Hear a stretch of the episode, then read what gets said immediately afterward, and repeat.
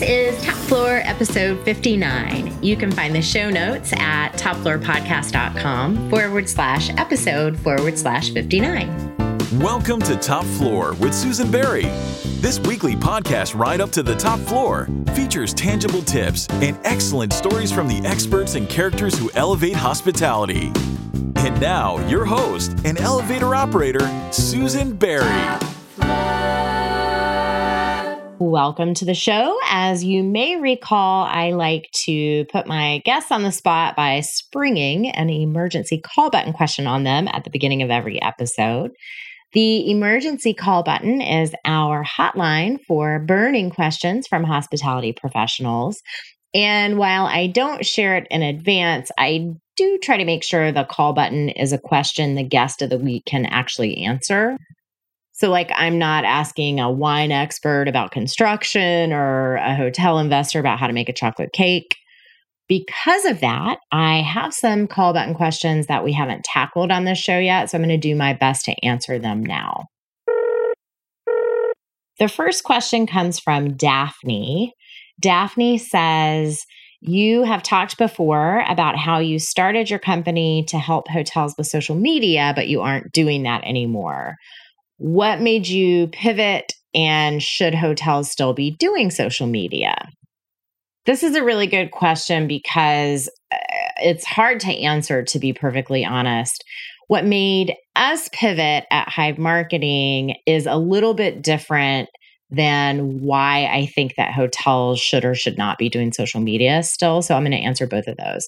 The reason that we pivoted is twofold.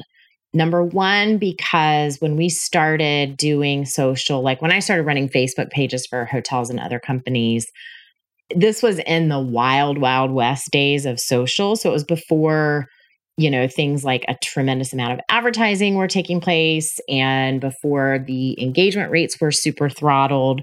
So you could really make some significant headway by posting great, interesting, engaging content, running contests, offering special rates, all that stuff. You could really get something accomplished. I can't remember exactly, but I think it was like maybe around 2010, 2011, somewhere around there, it all started to change. And, uh, you know, of course, looking back, I should have expected that to happen, right? Because Facebook needed to have a revenue model. But it went from you could reach every single fan of a business page to your engagement was throttled to something like 16%. I think it's now probably like less than 1% unless you're paying for ads. And it just didn't seem like the type of model that made sense for me. I am a content marketer, so I really put a lot of effort into creating great content. And if we were doing all of that and it didn't make a difference, and all we had to do was throw money behind a post, it just seems silly to me. The other reason that we stopped focusing on social, and I'm talking about Facebook here, but I really mean all the things. So, Twitter, Pinterest for a while, blah, blah, blah, all those different channels. And honestly, the reason we stopped focusing on it was because it was really irritating to do.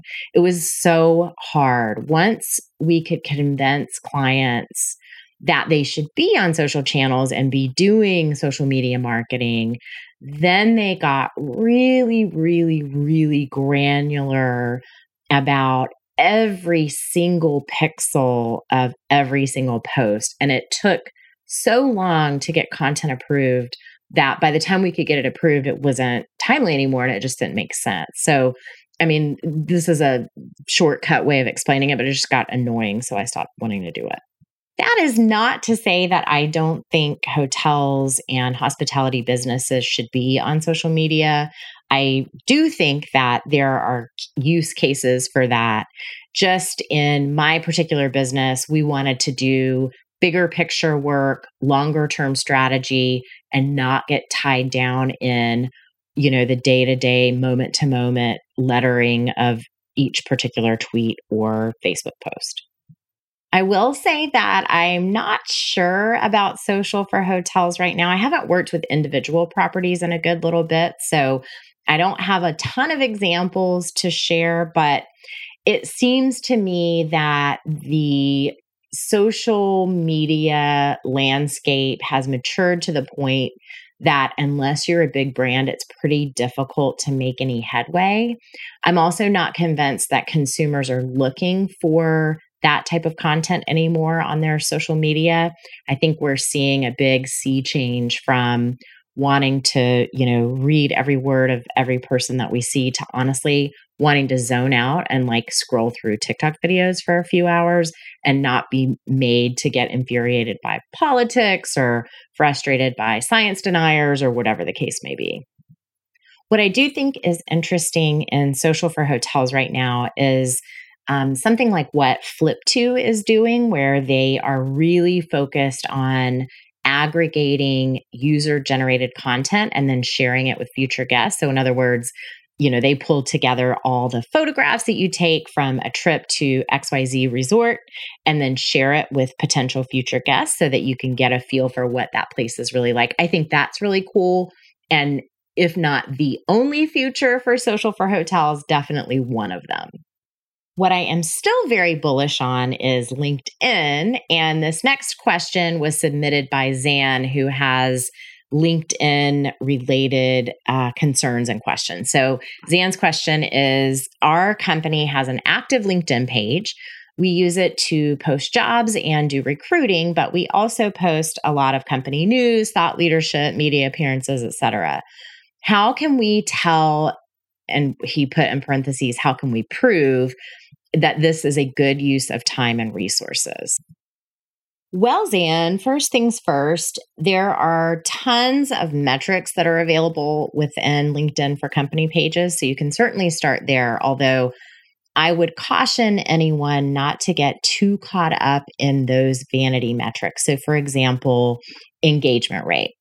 Like you may see that your particular post of the day had an 80% engagement rate the thing you have to keep in mind is engagement rate is a math problem that doesn't necessarily measure how engaging the content is. It measures how many interactions took place. So, relative to the people who saw the post. So, for example, if you post something, 10 people see it, and eight of those 10 people like it, then you have an 80% engagement rate. Well, is having eight people see something really worth your time? Maybe not. On the other hand, if you post something, 10,000 people see it. I'm really going to struggle with this math, but I think you're going to get my point. So 10,000 people see it, 1,000 people like it. That's only a 10% engagement rate, but it's much better to have a thousand people engage with and see something than only eight, right?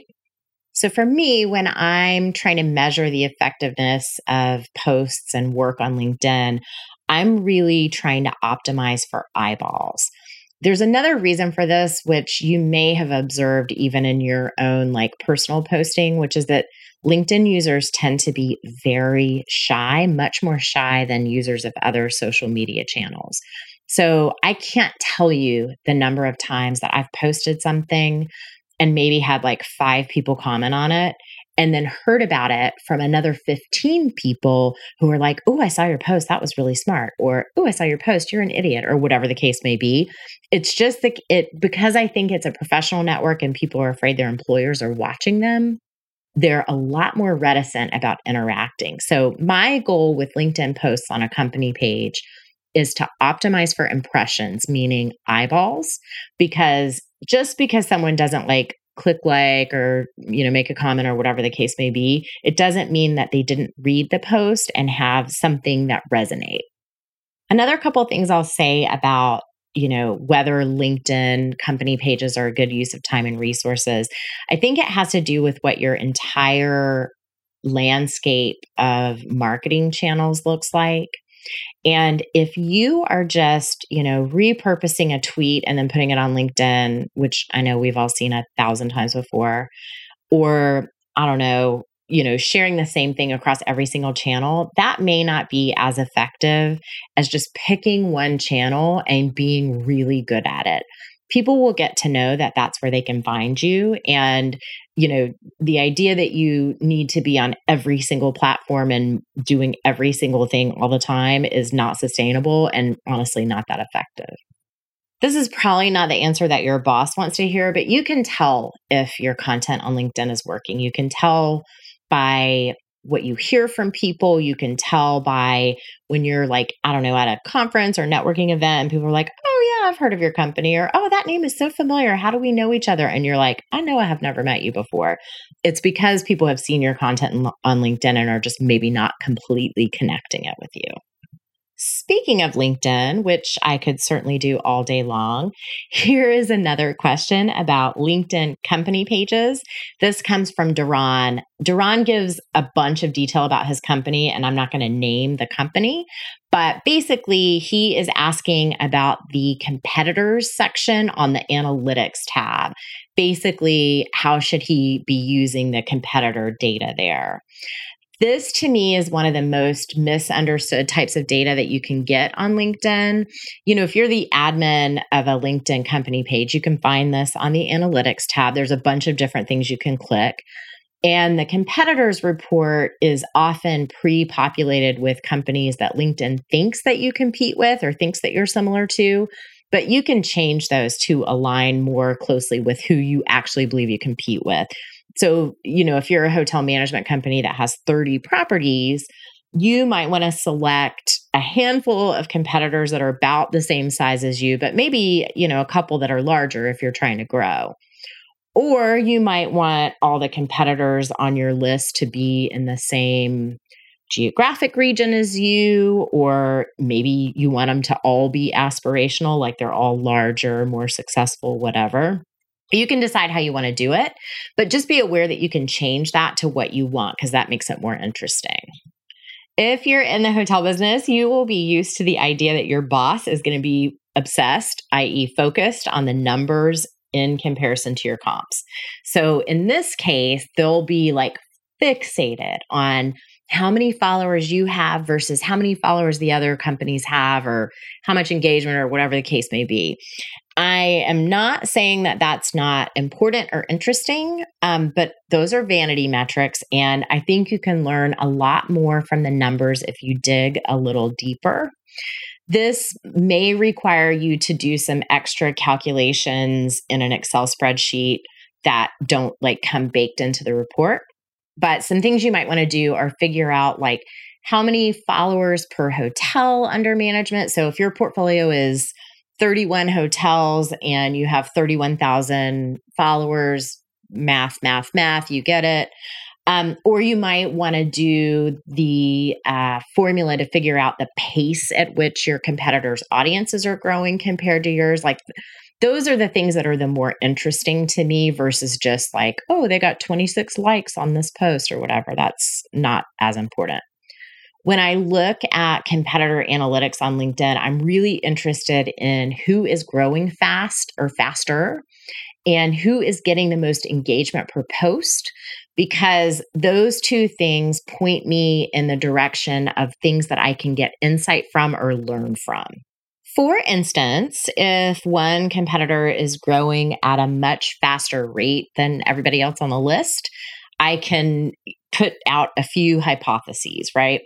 They may have grown significantly, like there was a recent merger, or they picked up a bunch of new hotels, or, you know, they may have recently invested more in marketing.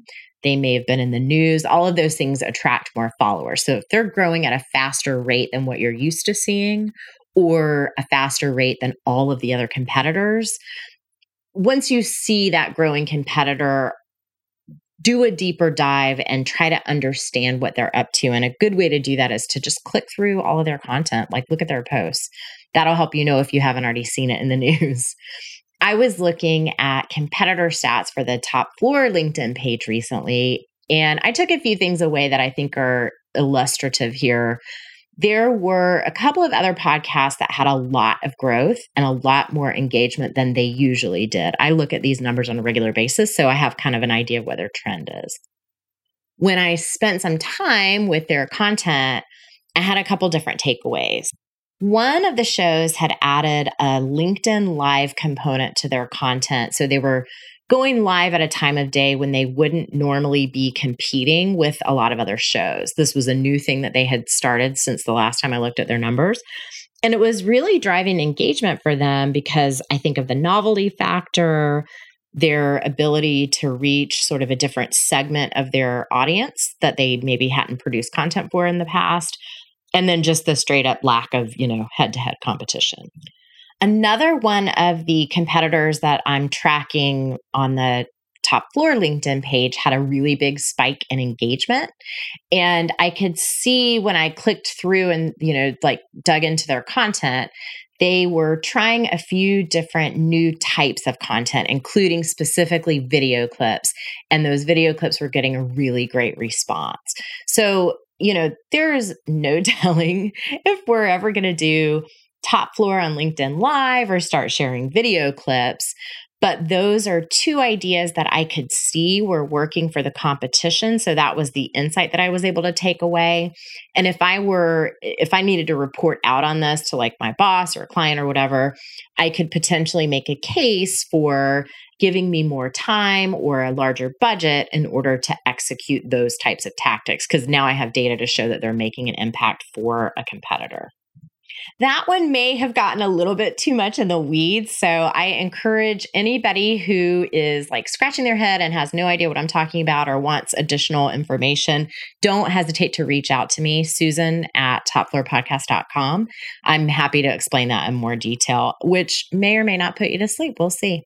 The last question I'm going to tackle today was sent in by Victor, who says, I spend a lot of time on well written, clear email and other communication, but I get the sense that no one reads a word I write. Any tips for making sure people actually read the emails I send and the articles I write? Oh, you and me both, Victor. Don't you love when you write an email like, here's how to get from point A to point B? And then the reply is, Oh, how do I get to point B? Like by reading, hello. I definitely get up in arms about this on the regular, but I need to get over myself. And no offense, Victor, but you do too. In business communications, we have to write for people how they read versus expecting them to read for how we write. The job is to get the information across, not to like impress people with your vocabulary. Although I will tell you that I take a lot of pride in my weekly unique word score from Grammarly. Speaking of which, I have two tips, and Grammarly is one of them. At the risk of sounding braggadocious, I know that I'm a good writer. I don't really misspell words that often, I don't have grammar snafus. However, I definitely pay for the Grammarly extension that checks all of my emails, my Word docs, like any online forms that I'm typing in for spelling, grammar, clarity, and even tone of voice. Whether you are a spelling bee champion or not, that extra set of AI eyeballs on your words can make a really big difference. For me, this is especially true. I have a tendency to like get a little complicated in construction or sort of string together too many clauses. And Grammarly will really highlight that. If it's too convoluted, it suggests a clearer way of writing it. There are definitely some English majors who shall remain nameless who are offended that Grammarly even exists. And every time I bring it up, they insist on telling me about that one time that Grammarly suggested the wrong thing, which, cool. You do not have to obey it, friend. It's a machine. Just know that if you are not Team Oxford Comma, you will be particularly annoyed because Grammarly does not write in AP style. It, like me, does give an F about an Oxford comma. And confidential to Grammarly, Top Floor is accepting sponsorships. My second tip goes back to the idea that we need to write for how people read. Uh, when people are reading online, like on a computer or on their phone, most people skim and they do it in the pattern of either a capital F or a capital E, like the letters. So they might read all of the first sentence of the first paragraph. They'll probably read half of the first sentence of the second paragraph, and maybe or maybe not all of the first sentence of the third paragraph. But they are definitely not sinking their eyeballs into those meaty sentences that you wrote in between. So, as a result, we have to trick their eyes with what I call visual anchors. So, these are variations in the way that the written word is presented or formatted to slow down people who are skimming and draw attention to the most important points. Bullet points, pull quotes, hyperlink text, those are all great visual anchors. But also, it's just simple enough to bold some words, bold some phrases. So once you write something, go through it and bold the key concept or the key phrase in every, let's say, third sentence or so.